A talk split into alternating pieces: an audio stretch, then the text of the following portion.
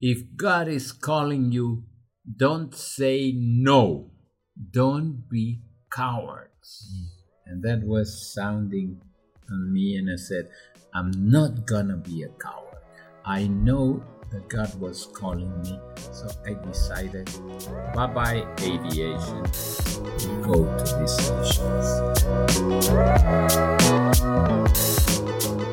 Welcome back to Valdocco, everybody, a Salesian Family Podcast. I'm Father Steve, and I'm actually here on my own right now. Vicky is down in Florida. Amy is working, uh, and I'm on the last day of my retreat um, here at the Marian Shrine. And our preacher for the retreat has been Cardinal Oscar Rodriguez uh, from Honduras, and he has so graciously accepted a moment just to sit down and have a conversation. So I am here now with uh, with the Cardinal. How are you doing? Very well, very happy, dear brother, because I said since 1978 I have been an external Salesian. it's not easy to be out of the community. But let me tell you, I have been feeling all these years a Salesian. Amen. And the Cardinal actually was able to come for our ordination. So we had two young men uh, ordained to the priesthood uh, a few weeks ago. Um, now Father Joshua and Father Branden and uh, Cardinal Oscar was able to be there to, to be the ordaining bishop. So we were a great blessing to have a Salesian there to ordain them. And uh, yeah, just to begin the conversation, maybe just to speak a little bit about your so you're from honduras um, so maybe just a little bit about how it was as a child there and when did you meet the salesians and what was that like, like meeting the salesians and those those kind of things of your of the beginning of course first of all i was born 80 years ago mm. in tegucigalpa that was a little town at that time maybe i would say around 100000 inhabitants now it's approaching 2 million. Wow. The same city. And of course, Honduras was a very tiny nation, and uh, there was a lot of young people. I grew up in a family of four, three brothers and one sister. My parents, of course, and an aunt that lived with us. And uh, when I was six years old, my father took me to the Salesian school because he was going to confession with a priest there. When I saw the school and I saw the kids playing in the playground and I heard music, I said, This is my place because my vocation was first to be an educator. I loved that. Even being a child, I was trying to explain to my friends in the neighborhood and to teach them many things, not catechism, yeah. but aviation. Ah. Because since I was very young, I loved aviation. My first memories are flying in planes because at that time Honduras didn't have a lot of uh, roads and so we were flying from one town to another. There was an airline that was communicating. So I learned because in my family there has been pilots as well, mm. and I believe aviation is in you know your veins, in the blood. okay, but so I entered the school, and I spent eleven years in the Salesian school. It was my family I was delighted to be there. Okay, and I wanted to go to the aspirant uh, to be an aspirant when I ended the sixth grade, the grammar school. But when I asked my father, yeah. he said, "You're going nowhere because you're too." too how could I say like Dennis the Menace. they are going to send you back the following week. So whenever you would like to be after high school, myself, I will take you to the seminary, but not now. I was so disappointed and I said, okay, I'm not gonna be a priest, but I'm, I'm going to be a pilot. And so I was all the time reading aviation books and magazines, and I learned English to read manuals and magazines of aviation. Wow. And of course, I learned to fly when I was 14 in a clandestine way in an aero club of Honduras that doesn't exist anymore. but I learned and I flew, not solo flying because this requires at least, at least, let me tell you, maybe 30 hours. Okay. And I couldn't do that because it was clandestine. Yeah. Anyhow, but when we were in the 10th grade, we had a retreat, and the preacher was saying, If God is calling you, don't say no. Don't be cowards. Mm. And that was sounding on me, and I said, I'm not gonna be a coward. I know that God was calling me, so I decided, bye bye aviation, go to these Salesians. So that's why I ended my high school and I went to the aspirant in El Salvador, then novitiate in El Salvador, then philosophy as well, and then also tirocinium, two years in El Salvador and one in Honduras, and then theology in Guatemala. Yeah. When I was ordained in Guatemala, then, after two years, I was sent to Rome. I studied moral theology and then clinical psychology in Austria. And when I came back, I was appointed director of the philosophy. That was all because after three years, the Holy Father kidnapped me and appointed me auxiliary bishop in Tegucigalpa. okay. I have been bishop now for 45 years.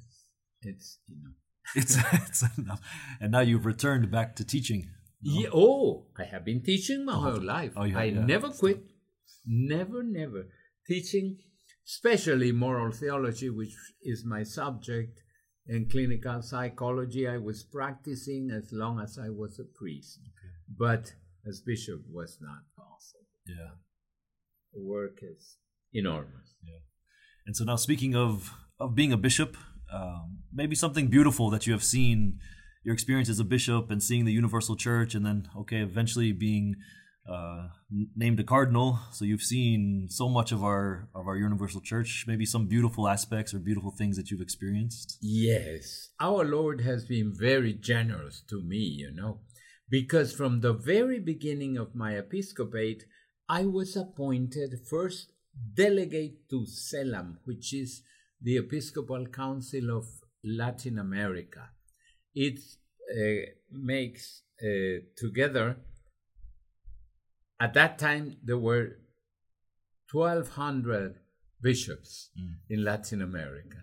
And I was part of that organization first in the Department of Education, then in Pastoral of the Youth, then in Religious Life, then General Secretary, then Treasurer, and then President. So I spent 24 years serving in CELAM. That gave me the possibility of knowing all the, the bishops' conferences of Latin America, from Mexico to Chile, Yeah. Antilles included. But then I was also appointed in some dicasteries of the Vatican, in the clergy, in justice and peace, in education, religious life. So I had the opportunity also of learning the world. And as a, we say, as the cherry in the cake, Cherry on top. yes, I was uh, appointed, elected president of Caritas International, who gave me the possibility. There was two periods at four years every period, and I was learning the five continents. Yeah. I had to travel all around. It was not easy. People says, "Oh, beautiful travel." not, not, it's good when you go for holidays, yeah. but flying sometimes 23 hours just to be in a meeting the, of three days and then come back. Mm. I didn't need any extraordinary penance because flying was my penance to a pilot that loves flying, but this is the, the way it goes. My experiences were beautiful. And you know, I want to share one of these. When we went to different meetings of CELAM, I was always asking, I would like to go to the Salesian community. Mm. And I heard many times other bishops saying, This man is lucky because he has family wherever he goes. Yeah. And this, for me, has been the most beautiful experience as Salesian. Mm. Whenever I went, I found family. Yeah. And the spirit of family of our congregation must never be lost.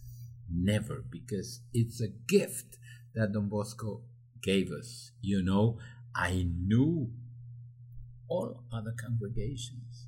No congregations has the spirit of family we have. Yeah. So we need to cultivate it and to continue because it's a blessing. It's a great gift. Amen. And then, uh, as a cardinal, okay, you've been to the different uh, conclaves of the Pope, and you've actually done two, no? So for yes, Pope, Pope, Pope Benedict, and then for Pope Francis. Yes, I was lucky with that. You know, I never thought I was thought I was going to be a cardinal. Never. For a Salesian, for me, the school, the playground, and the chapel. Those were my playing fields.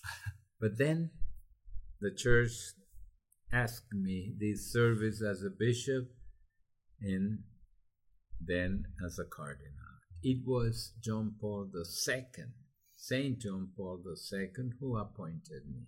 You know, I never knew that I was going to be a cardinal, not even suspected, because we are so tiny, a small country. In the past, cardinals were appointed to the big seats, yeah. uh, the big cities, etc. Now, Francis has changed, mm. but I was appointed by John Paul II as Cardinal Bergoglio, yeah. our Papa, yes. Pope now, and has been also a beautiful experience, a conclave.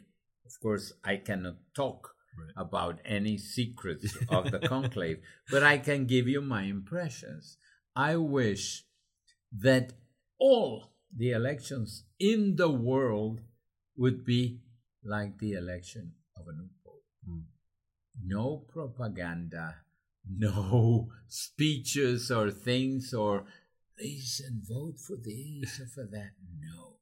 It's an atmosphere of prayer from the very beginning when we entered to the conclave. First to the pre conclave, because in the pre conclave, all the cardinals, even those who are not allowed to vote anymore, can participate and give their opinions and talk.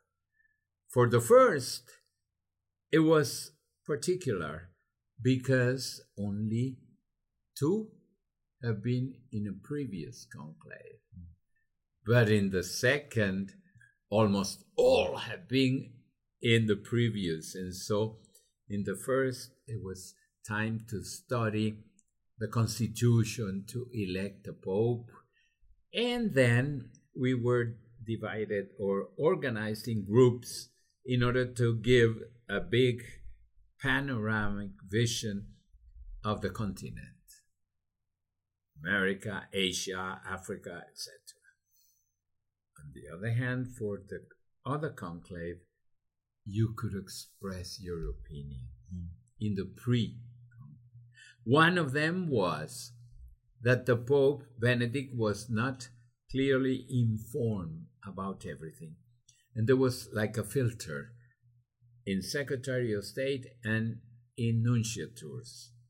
So, one cardinal was proposing why not making like a council of cardinals from the grassroots. For instance, one of each continent, And so the Holy Father could have this complete vision of the reality from the basis. Mm. Okay, Cardinal Bergoglio was listening that. and so on the very first Saturday, we elected him in a Wednesday. On Saturday, he called me. He said, Listen, what are you doing after the Angelus? That was a big surprise because the popes never phoned anyone. Mm. Never, but never. and Francis started like that. The first person he called was the dealer of newspapers in the kiosk near his apartment in Buenos Aires, telling him, "Listen, I unfortunately I'm not buying your the newspapers anymore. Why? because I was elected pope." He said. that was it. Okay, and he called me and said, "Listen, what are you doing Sunday?" in uh, after the Angelus. I said, "Whatever you say, Holy Father." Okay, come to me, and we had lunch together, only the two of us. And he started saying, "I went to the apartment. I'm not gonna live there because I need people. I need to be with the people, and that is a prison. I wouldn't like to be in a prison." And so he said, "I'm going to." live here in Santa Marta. What do you think? I said, Holy, I never thought about this, but I think it's okay. And it's been demonstrated that it was okay. Because in the apartment, in the pontifical palace, only those who were given an audience in the Prefettura di Casa Pontificia were able to have an audience with the Pope, mm. maybe 20 minutes, and that's all. In Santa Marta, he calls the people he wants and the time he wants. And so he's free. And before COVID, he was celebrating the Mass every single morning, inviting people from the parishes of Rome. And after the Mass, greeting each one. So that was extraordinary. Yeah. And and you know the first people he invited for the mass were the gardeners yeah. of the Vatican. People that maybe worked there for 30 years and never had the opportunity of greeting the Holy Father. This is I am afraid I'm taking too much time. No, no, I just wanted to make sure it was still going. I don't want to lose this. okay. But and so the Pope told me, I want to make a council of cardinals with this, this, this, this. He has everything in his mind. Would you dare to coordinate? I said, Holy Father, if you ask me, I have to do it. and so that was the story of the last 10 years. years. Beautiful. That is, that is beautiful. And obviously, okay, Pope Francis is uh, controversial at times, you know, but you're a close friend, you know, you're a friend of his. So you've told some stories over this week, but maybe if you have just one one story, simple story of, of Pope Francis that you you've really learned from, something that you have taken with you that you almost every meeting we had. Well, one of the strongest was after the uh, the big mass on the and the closing of the um, International Day of Families in Ireland. Well, before the Mass, a beautiful Mass, half a million persons there. My goodness. It was cold because Ireland is always like that. But we were happy to participate. And then a letter of a certain Monsignor was published asking for the resignation of the Pope. And let me tell you, I was so angry that was a very difficult mass for me to celebrate. And I said, I, I am not worthy to receive the Holy Communion being so angry. Forgive me, my Lord. But then I decided, yes, I will repent and I will receive the Holy Communion. Okay, But when the Mass ended, the Pope went out and we were asked after some minutes, you may go as well. When we entered that place, there was the Pope waiting for us. And I gave him a hug and told him in his ear, Holy Father, I am so angry for this bandit. And he told me, Don't lose peace. I am at peace. Then I was feeling like clear water coming on me, and I was at peace. Since then, of course, in a life of a bishop, there is a lot of things each day. But I learned not to lose peace. And this was one of the biggest lessons I have learned from him, who is attacked every single day, Yeah. and he never loses peace. Beautiful. And uh, just two more two more questions. Okay, so you said over this this retreat that uh, one of the biggest reforms of Pope Francis, you would say, would be this synodality and the synod and the synod- synodal way. Um, obviously, that we could give a whole course on this, but maybe just a few words to kind of orientate us in this, uh, or kind of encourage us to continue on this way. that we have to put together all the talents that the Holy Spirit is given to the holy, holy people of God. And this is what sometimes was kept hidden. And when the Pope wrote the letter Gaudete et Exsultate, talking about holiness, he said, We have to be near our neighbor of the other door, the next door, because many times there is a lot of holiness in the people of God. And so, I believe between our young people whom we serve as Salesians, there is a lot of holiness. And we need to continue enhancing and cultivating this because this is one of the big intuitions of Don Bosco how to lead the young people. And let me tell you, they were not easy, they were gangs in the train station of Torino. Oof, thieves and, and pickpocketers. And Don Bosco made saints of these young people. It's the same now. The youth is not is not lost. The youth is in our hands, and we can make a lot of good with Don Bosco to them. Amen. So last is maybe give us if you're if you had a group of young people in front of you right now, so some will be listening to this podcast, maybe just give some advice. Yes. Some some parting advice from Cardinal Oscar. Don't be afraid of Christ. He's your friend. He loves you and he wants to walk side by side with you.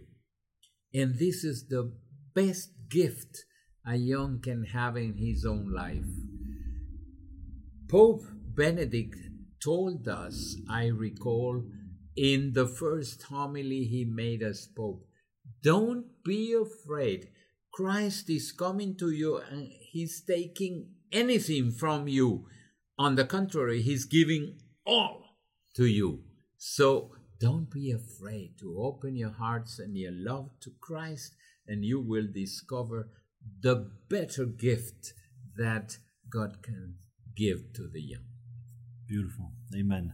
And so at the end of every podcast, we always have the, the guests kind of pray, lead us in a prayer. I don't know if you would be willing to kind of just close this whole conversation out with of with the course, prayer. why not? Okay. Okay, dear Lord, dear Jesus Christ, we love you. And we are delighted to share with you this podcast. We know that you love the young and you want them to be holy, to be saints, as Carlo Acutis. Try to infuse in all the, the young generation of this beautiful country to recognize that the Holy Spirit is not in holidays nor sleeping a siesta, but inspiring the wish of holiness and especially the desire to be something good for this society, for the church, and for our congregation. We ask this in the presence of Mary, help of Christians, our mother, and the lady that will teach us, especially love, because each one of us is called to love and to build himself or herself in love by the teachings of Mary, help of Christians. Amen. Amen. So thank you very much for everybody for listening. Thanks for your patience. We were we were gone for a long time, but we hope to uh, yeah get back on a weekly weekly releasing of the podcast, and we're glad we're able to start here with with Cardinal Oscar. So thank you, Cardinal, for your presence and your time uh, yeah, see everybody, see everybody next week. God bless. Bye.